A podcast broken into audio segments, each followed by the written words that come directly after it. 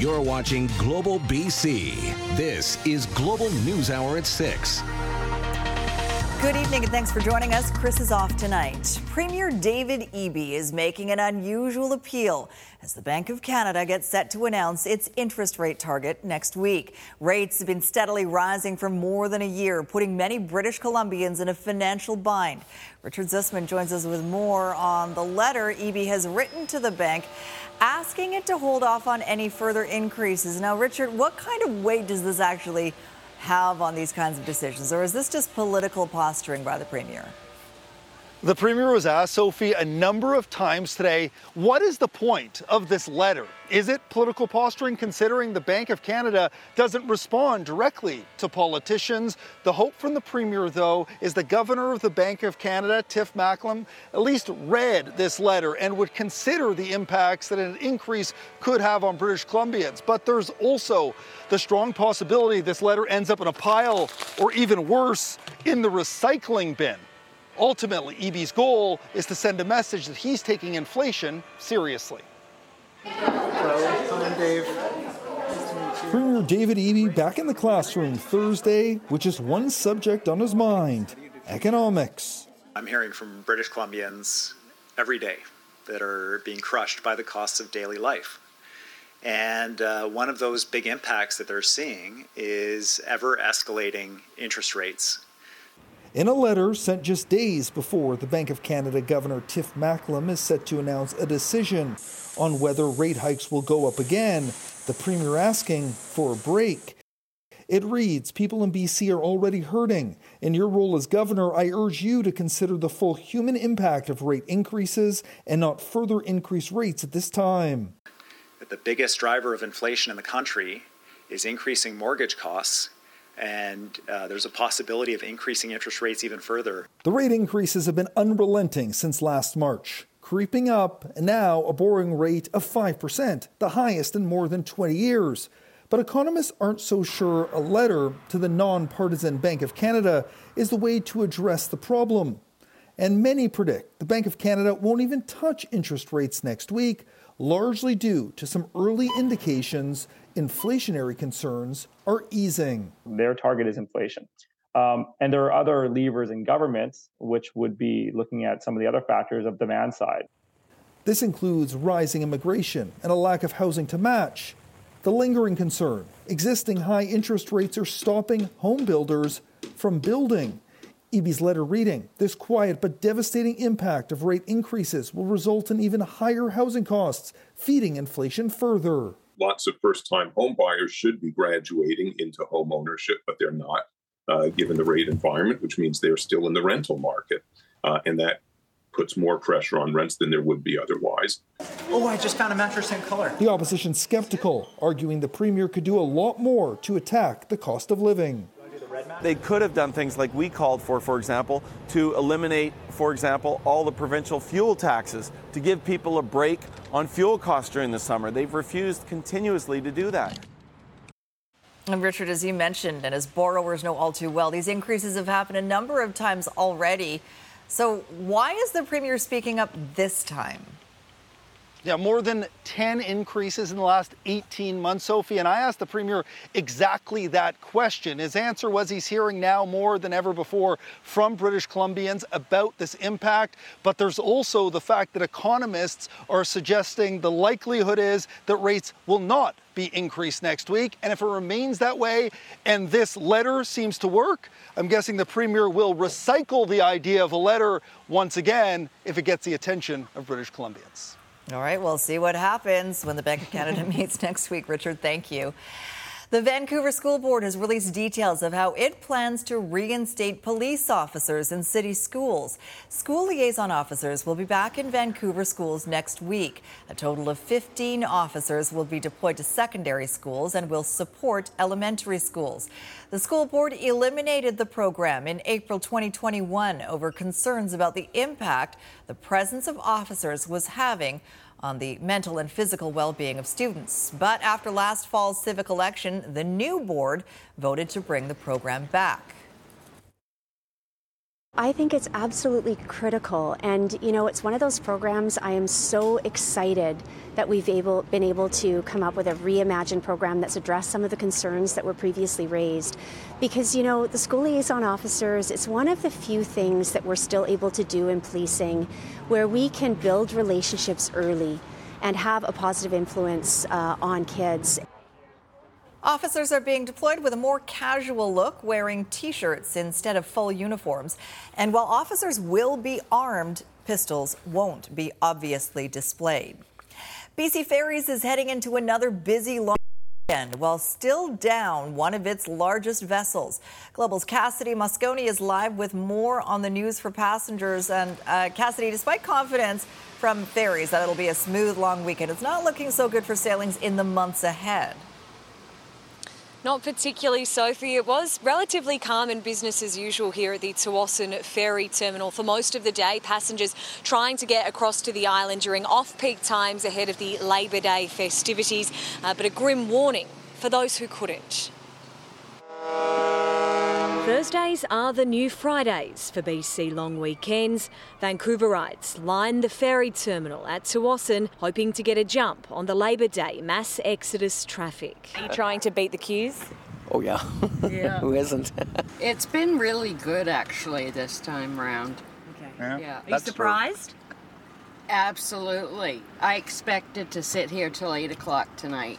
Smooth sailing today, everyone hoping for more calm waters tomorrow. It is the fourth busiest weekend of the travel weekend of the year for BC Ferries. Uh, we'll probably see 520,000 passengers and over 200,000 vehicles board our vessels and safely get to where they need to go.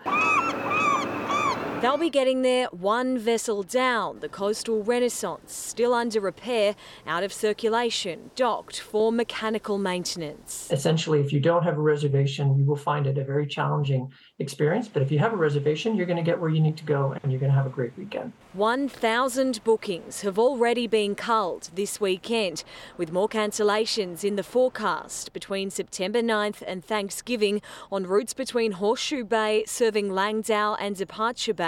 60 supplementary trips will be cut, impacting around 800 customers. Those with reservations on those sailings will be contacted directly by our customer care team, and they will, where possible, move the bookings to another sailings.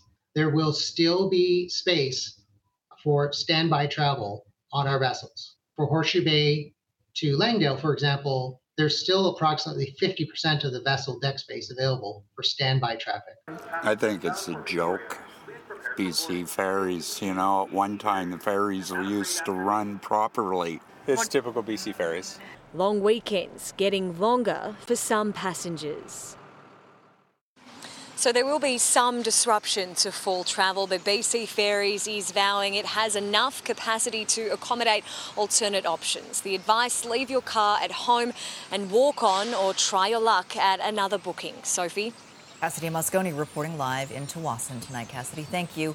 Now, some good news for anyone traveling to the west coast of Vancouver Island this weekend. Highway 4 near Cameron Lake, Cameron Lake Bluffs is expected to fully reopen tonight. The highway first closed in early June as firefighters fought a nearby wildfire. It reopened to single lane alternating traffic at the end of June, and since then, crews have been working to stabilize the slope. Work has included rock scaling, debris and tree removal, and the installation of a barrier and catchment fencing. Both lanes are expected to reopen sometime this hour, but you are advised to check Drive BC for the latest updates. RCMP in South Surrey are investigating eight break and enters in the region this month alone. And the similar nature of the crimes has investigators exploring the possibility they're linked. Our Troy Charles is live in Crescent Beach where the latest smash and grab happened. Uh, and Troy, you've learned this one has likely resulted in some pretty devastating consequences for the owner. Sophie, 85 year old Joe Martino is very well known here in Crescent Beach, and he actually lives right above his coffee and gelato shop here on Beecher Street. And at 4 a.m. this morning, he was awoken by the loud bang of a pickup truck crashing into the front door of his shop. Joe phoned the police, and after the assailants fled and the scene was clear, Paramedics took Joe to the hospital for precautionary measures, and as his son explains, it was a good thing he went. My dad was pretty upset, like I said, and then was taken to the hospital. Um, I just came back from there and found out that he had a heart attack. Um, so it's pretty upsetting uh, being in the community for that long and something like this happening. Thankfully, Nick tells us his dad is in stable condition. He's run Martino's Cappuccino and Coffee Bar since the early 90s, and Nick says this is the first time their store has had a break in attempt of this nature. An ATM located just inside the front entrance is likely what the thieves were after. The ATM was knocked over, but no money was taken, and there was nothing else stolen from the store. This incident is just another in a string of break ins that have plagued South Surrey in August. Eight different businesses have been on the receiving end of significant damage as thieves have been using vehicles as battering rams to try and break in. On August 12th, around 3:30 a.m., a pickup truck rammed into South Rock Resale in Ocean Park. Fortunately for them, it had installed a metal gate inside the glass storefront, which the truck couldn't breach. And a day before that, the luxury resale store Turnabout in Peninsula Village was hit at 4:30 a.m. Now has large plywood sheets over a pair of smashed windows it does appear that these incidents are likely linked just due to um, the fact that they are similar in nature as well as the geographical location is it seems to be confined more so to the South Surrey area. Uh, the vehicle that was used in the incident this morning has been seized and a full forensic will be conducted on that vehicle. Sophie RCMP asking the public to contact them if they have any information or surveillance video of the surrounding area. And I'll have a full report on this concerning string of break ins coming up at 11. Back to you. All right, thanks for that. Troy Charles reporting in South Surrey. We will likely never know the motivation behind a stabbing rampage outside the Lynn Valley Library in North Vancouver two years ago. But the man responsible for killing one woman and injuring half a dozen others has been handed a life sentence for murder. Chance of parole for 15 years. Janet Brown has the story. It was a day many won't ever forget. It was at the Lynn Valley Library in North Vancouver where a stabbing rampage happened just over two years ago. One woman was killed, six others suffered various injuries. Show me your head! Show me your head! Earlier this year, 30 year old Yannick Bandaogo pleaded guilty to the charges and now has been sentenced to life in prison with no chance of parole for 15 years. The judge clearly explained in his judgment as well that uh, he took into account all the victim impact statement, uh, the three days that uh, were in court, as well as the, the impact that uh, the, those horrific, basically, incident had on the Lynn Valley community. Uh, he made it clear that this is one of the factor, one of the aggravating factor in the sentence. BC Supreme Court Justice Geoffrey Gaul, who delivered the verdict in French, because that is the language Bandaogo speaks, called the stabbing rampage an horrific event, a senseless afternoon. Bandaogo's lawyers say he's remorseful. The judge has outlined the fact that Mr. Bandaogo uh, took responsibility uh, for his act. And you heard the judge as well mention about monstrous act. And it's a very sad case. Some of the victims' families were here at BC Supreme Court in New Westminster inside the courtroom to hear the verdict come down, looking for a conclusion or some sort of ending to their journey over the last several years. However, it was very clear that the emotion of that day is still very raw, many of them in tears, as they recalled the tragedy of that very regular Saturday in North Vancouver in Lynn Valley outside the library in March of 2021. However, exactly why Bandaogo did what he did, the judge telling the courtroom we may never understand why this happened. Bandaogo was homeless, had done, quote, an enormous amount of drugs over the years, and had taken transit to North Vancouver, where the random attacks were carried out. Janet Brown, Global News. Well, despite a shift in the weather, we're still not out of the woods when it comes to wildfire risk in BC. Why the state of emergency is still in effect and the status of some of the province's worst hit areas in just over a minute. We're not renting anymore. Oh, yeah, yeah, we stopped renting. They've reached the end credits at one of BC's last video rental stores. How Pick-a-Flick survived all these years and why it's finally reached its final act later. Plus, I think the rings kind of scare me because when I swing from one and then they're moving. a true test of toughness. The BC man taking on the Spartan race and how he has one extra obstacle to overcome later. Right now, though, the arrival of cool, damp weather across much of the province is helping with the wildfire fight, but it's not nearly enough to improve the extreme drought conditions and high fire danger. As a result, the BC government is extending the provincial state of emergency for another two weeks. Aaron McArthur reports. It's been two weeks since fire tore through West Kelowna, and the damage is still hard to fathom. Residents in some of the hardest hit neighborhoods getting the chance to see the destruction firsthand. West Kelowna's fire chief says it's one of the priorities for emergency services. I said it earlier on in this incident uh, that we were going to do it safely, we were going to do it compassionately, and we were going to do it the right way. There's been a whole team of people at the Emergency Operations Center who have been working to make that happen. In the Okanagan, like many regions of the southern interior, Cooler, wetter weather has given firefighters a chance to make some headway. The McDougall Creek fire is still listed as out of control, but guards are being built and hotspots are being doused. In the Fraser Canyon, evacuation orders are being reduced to alerts. In the Shuswap, fire crews need significant rain to fall. This type of moisture will wet some of the finer fuels and some of the surface fuels, but once you start digging down into that heavier duff, you get into those thicker fuels, you know, won't have a lot of impacts. The news isn't as good in northern BC. Very little rain has fallen. Combined with significant wind, fires that were considered under control have bolted. The BC government extending the provincial state of emergency another two weeks.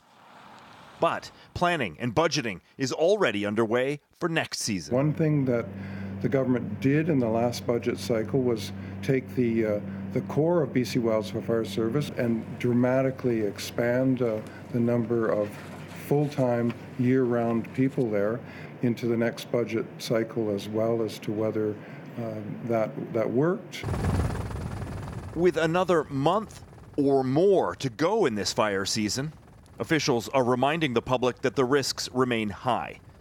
A majority of fires started in this shoulder season are human caused. Aaron McArthur, Global News. Coming up, another whale strike in BC waters. It isn't known um, whether these whales survived or not. The latest collision with a BC ferry and how the corporation is responding. Also ahead, a new development on the status of Joffrey Lakes Park after its sudden closure last week. Steady here in both directions tonight at the Pattullo Bridge, with most of the congestion still on that Columbia on ramp to head south.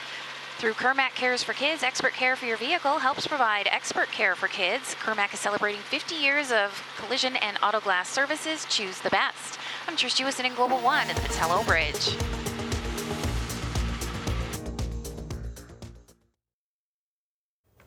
Another whale has been hit by a BC Ferries vessel, the second incident involving the same ship since July. As Global's Paul Johnson reports, it's prompting changes in order to avoid more accidents amid a growing presence of whales. BC Ferries has confirmed that twice in recent weeks, its ship Northern Expedition has collided with a humpback whale on its run between Port Hardy and Prince Rupert. The most recent collision happened August 29th in the Inside Passage. The crew spotted the humpback and threw the engines in reverse, but it wasn't enough time to avoid contact. It's not known what happened to the whale. It's disturbing, quite frankly. We uh, we take these things really seriously because they happen so rarely. And even with the mitigation measures that the team, the bridge crew, put into place in an attempt to avoid the strike, it still occurred.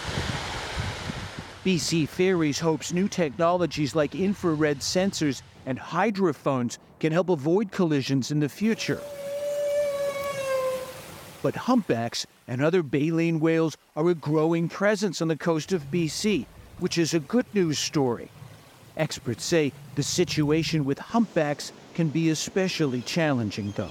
Humpbacks don't organize themselves in families, so when they are missing, Um, and certainly, if after an accident there isn't a photo even of who the whale is, then we don't know if they're somewhere else or dead at the ocean bottom or stranded somewhere where they're they're not found. Humpback researcher Jackie Hildering says it's not clear if what we're seeing is more collisions or more reporting of collisions. She says BC Ferries did the correct thing by trying to avoid the whale and then reporting the incident so that more is known about places where humpbacks are tending to feed. Building up that kind of knowledge, she says, is how we'll improve collision avoidance in the future. There is so much that can be done. There's so much that can be done already in terms of awareness about why are humpbacks here? How are they behaving? What are signs of presence? Paul Johnson, Global News. Joffrey Lakes Provincial Park is set to reopen temporarily tomorrow, but the longer term, ter- term future is still very much uncertain. The closure of Joffrey Lakes Park until the end of September was announced earlier this month by the Lilwat and N'Quatqua First Nations as they intended to harvest traditional resources. But after public backlash, the province reached an agreement with the nations to open the park this long weekend from Friday to Monday. BC's Environment and Climate Change Strategy Minister says ultimately park closures are up to BC Parks and the provincial government. And we simply decided not to issue the uh, day use passes for a few days so that we could create the space for the necessary discussions with these two nations. We know that we need to work together to reach a consensus around public access as well as the right uh, of these nations to practice their uh, traditional culture. As of now, the park will close again from the 5th to the 7th, and what happens after that will depend on discussions between the First Nations and the provincial government. Coming up, searching for solutions in the toxic drug crisis. I lost my brother and my dad in 2018, just a few weeks apart. The group effort to save lives on this International Overdose Awareness Day. Plus, questions raised about the release of the suspect in a series of violent sexual assaults.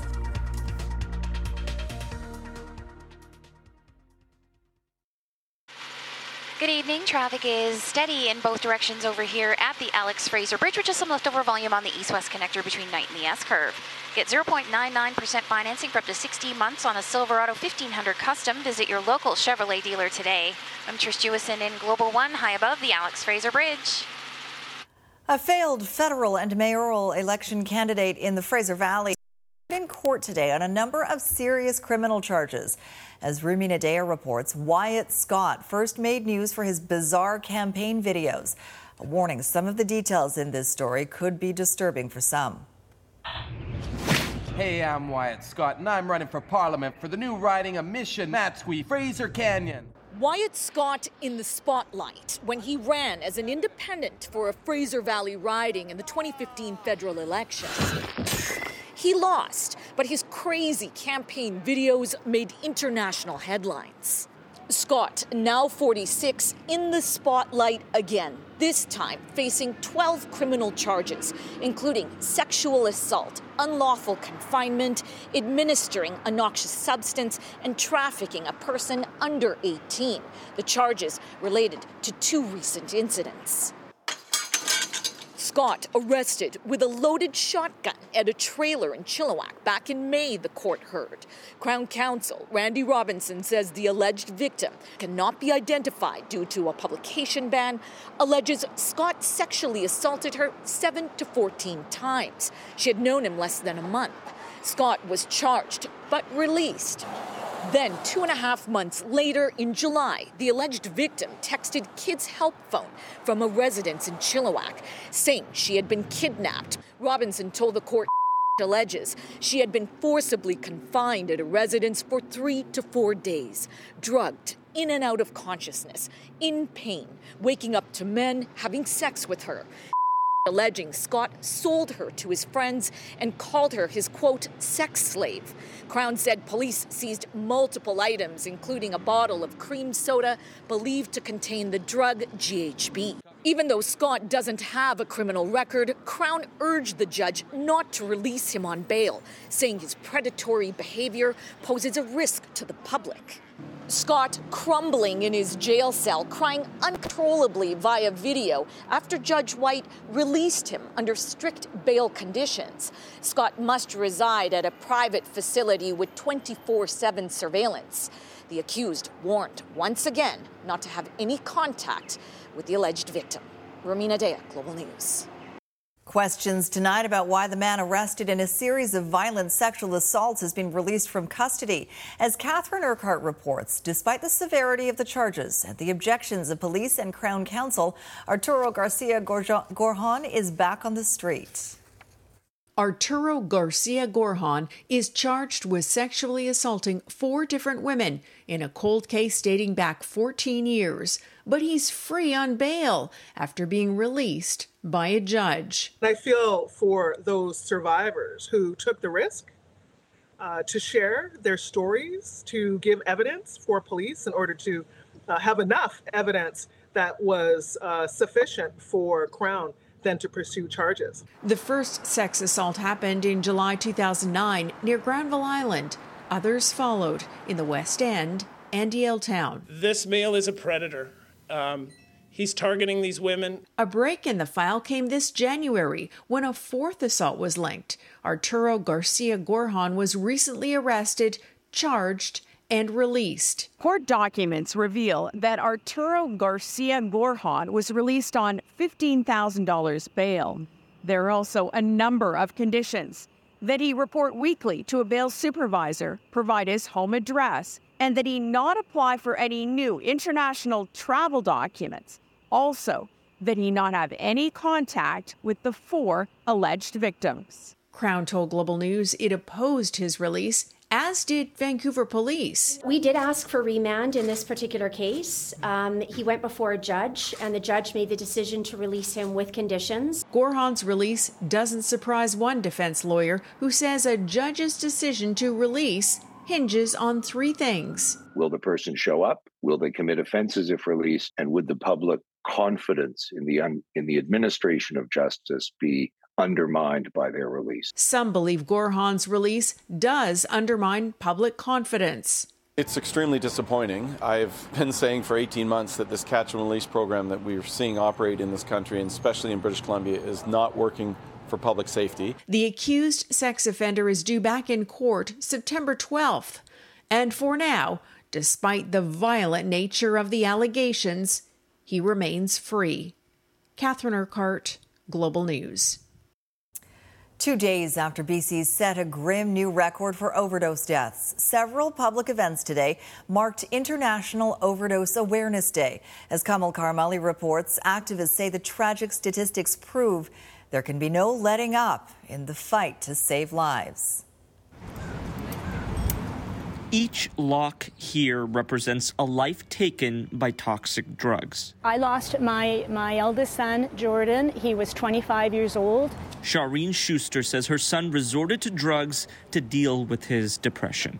He found that the drugs helped take away the pain, and uh, very sadly, he was given pure fentanyl and he passed away many mothers here at this International Overdose Awareness Day event at Kits Beach. These people are people like us. They were all worth saving, and they could have been saved. That's the hard part. Data released by the province this week shows more than 1,400 people have died from unregulated drug use from January to July of this year, a new record. In July alone, there were nearly 200 deaths. That's more than six deaths per day.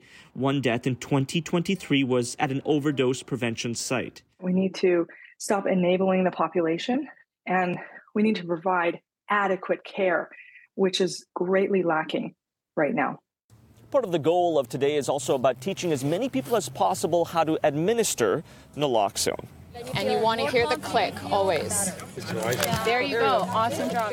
Dozens at this event in New Westminster going through training. Press, press, press. Oops, nope. Yep. We accomplished training 75 people about, um, which is the largest training I've ever done at one time, so that's pretty amazing and handing out free kits of the medication that can reverse an opioid overdose. For Christina Selby Brown, it's a cause I carry my brother wherever I go. Close to her heart, losing her brother to an overdose. Uh, he was 49, mm. same age as I am now.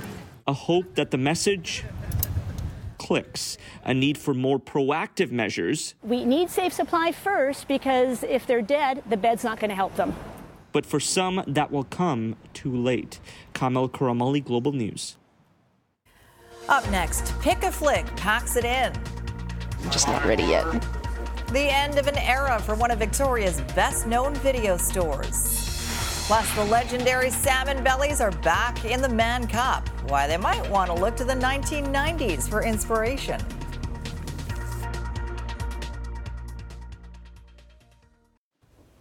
All right, Christy's here now to talk about the weather. We did manage to see some rain in some parts of the province, Christy. Yeah, it's so nice that we saw that rainfall. You know, Sophia, a stat from YVR shows that we've had 11 days of rain in the last 125 days. That's not much at all. And the problem is, if it all comes at once, a lot of it just runs off and doesn't seep into the ground. So we don't want it. We want prolonged period of rain to really impact the region.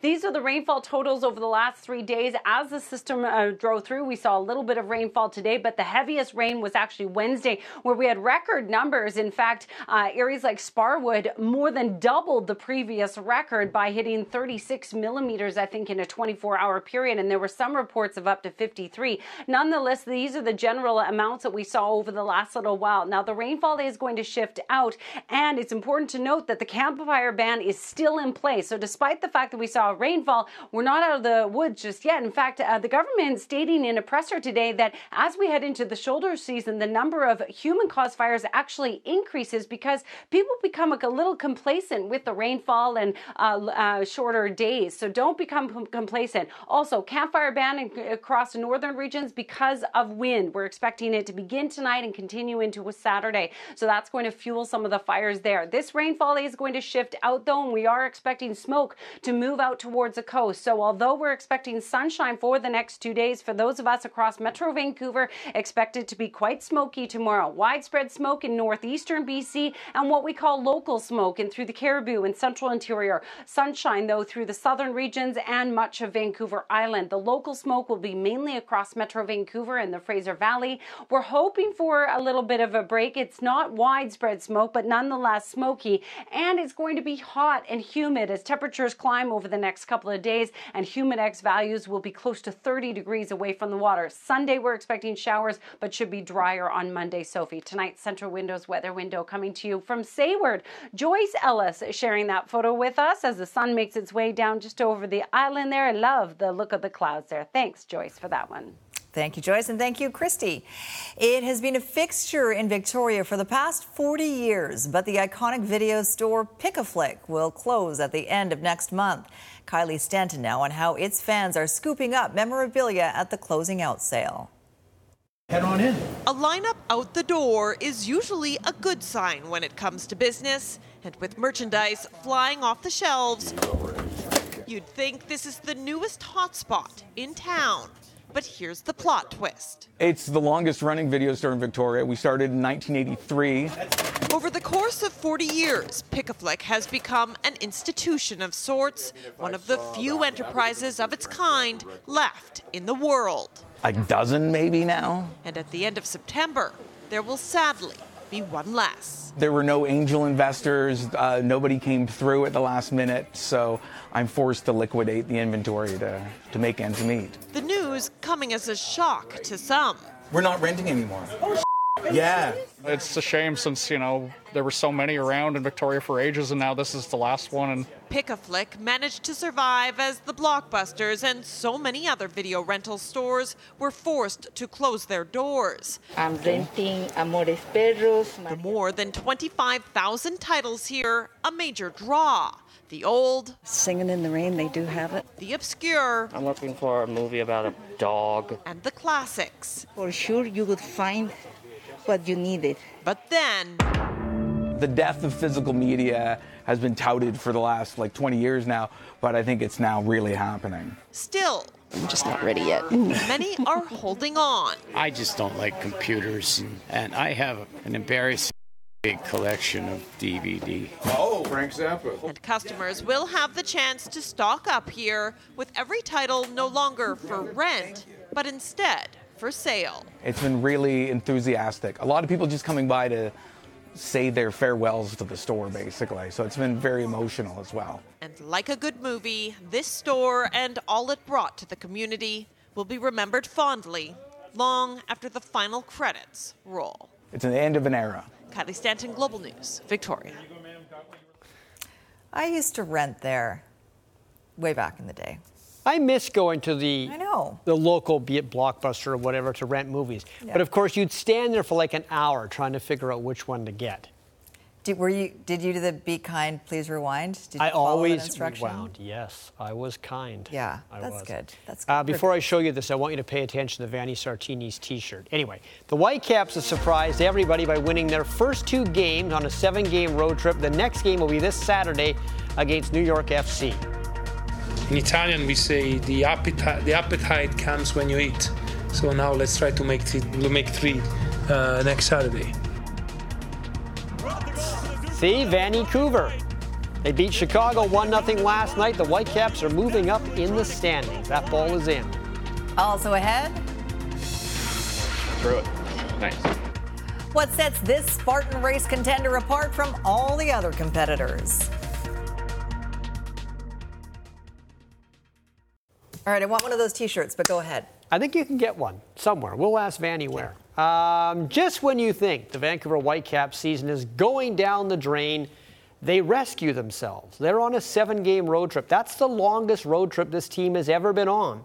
And road trips this long in Major League Soccer can be like death marches. Only three teams in the entire league right now have winning records on the road. But so far, the Whitecaps are winning on the road, at least this road trip. They're 2 0. They beat Portland last Saturday. They shut out the Chicago Fire last night, 1 0, which has moved Vancouver to fifth in the Western Conference standings. Uh, we showed, I would say, the two faces that are very important, the two halves that are very important if you want to become a, a top team. We need quality and we need character. And they also need the combination of Ryan and Brian to keep producing. Ryan Gauld set up Brian White for the only goal last night, a goal that just got over the line. The setup made Gauld the all time leader in Whitecaps assists. Yeah, I, I don't really know if you could put the pinpoint one or one thing exactly. I think uh, from day one we've built we've had this connection on the field. We know each other's movements. We kind of understand where we're going to be without even really looking. Uh, so it, it makes the game really fun, and um, hopefully we just continue the way we're going. And where the Whitecaps are going next on this road trip? Yankee Stadium on Saturday against New York FC. We just mentioned Yankee Stadium, as you saw, and in many ways, the new Westminster Salmon Bellies are the New York Yankees of lacrosse, or if you're a hockey fan, the Montreal Canadiens of lacrosse. The Salmon Bellies basically need a warehouse to put all the they've won over the years as a franchise. They're getting ready to host Six Nations in the Mann Cup, and the Bellies have won 24 Mann Cups. That's the most out of any team in this country. But surprisingly, the last win was way back in 1991. This used to be a pretty common sight at Queen's Park Arena. The new Westminster Salmon Bellies parading around the Mann Cup as the national lacrosse champions. But it's been a minute since that's happened 32 years. They've lost their last seven trips to the Mann Cup final, the last in 2017. Canada's most storied lacrosse franchise has about had it with finishing second. We don't candy coat it. We're like, hey man, there's a lot riding on your shoulders. There's this whole town has been starving for a championship since 1991, and this is it. We're back. Ray Porcelato grew up five minutes from Queen's Park and has watched, played, and now managed Canada's most iconic lacrosse franchise. He knows what it was like in the glory days and feels they're back. The Bellies won Game 7 of the WLA Finals at home earlier this week. The atmosphere and the vibe in here was it was buzzing. Hour and a half before game time, you could already feel it, and then to see you know the old barn here packed again was really sort of you think back to the days of when it used to pack all the time. And we get good crowds during the regular season, but not like that. And the kids were going crazy. You see it in the crowd with everybody from you know little kids to old timers wearing Salmon Bellies gear. Paul Del Monte was actually part of the last Bellies team to win the Mann Cup back in 1991. When you step in, whether you're a rookie or whether you're a veteran, you just you put on the uniform and you, you know that you're part of a winning tradition and you seem to play to a, at a different level all the time because you're expected to win. I was fortunate enough to be on that team with you know a number of Hall of Famers, uh, several of, of whose uh, jerseys are retired in this very building. The Bellies' history goes back over 100 years and since 1930 have played at venerable Queen's Park Arena. That history is not lost on today's players who know the significance of putting on that Bellies jersey. They know that you know playing lacrosse at this level is one thing, but to play lacrosse at this level for the Bellies in a Mann Cup is different. You know, when you talk about 135 years of history and 24 Mann Cups, it's different. It, um, and they feel that responsibility. The Seattle Seahawks enter the upcoming NFL season with the fifth youngest roster in the league. Yet, their boss is the oldest coach in the NFL. Pete Carroll is going to be 72 on September 15th, but he loves the fact he has a lot of kids working for him. You know, it's interesting because we feel we feel new. There's a newness about us. You know, you can feel it, and uh, it's it's been maybe part of the excitement all along. That the guys are really jacked about being part of the program, being here. Um, I mean, it makes me think of leadership, that the other guys that have been around, and, and how they've really kind of given those guys a chance by having really good direction and, and the security of, you know, that we can play with younger guys. We've had pretty good success when we were a young team, so I'm, I'm okay about all that. There you go. All right, thanks, Squire. Up next, a BC man about to tackle one of the toughest obstacle races after already overcoming the biggest obstacle of his life. This is BC is brought to you by Johnston Meyer Insurance Agencies Group. 50 years of trust in your community.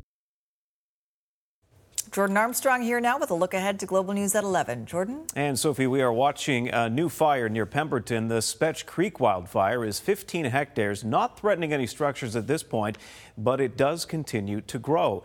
Plus, you've heard how BC Ferries plans to tackle the long weekend. Tonight, we'll tell you what the competition is offering. Hullo Ferries is also stepping up service on its passenger only run between Vancouver and Nanaimo. These stories and more on Global News at 11. Sophie? All right, thanks, Jordan. We first told you about Sheldon Guy a couple of years ago when the popular basketball coach returned to the court after losing his sight.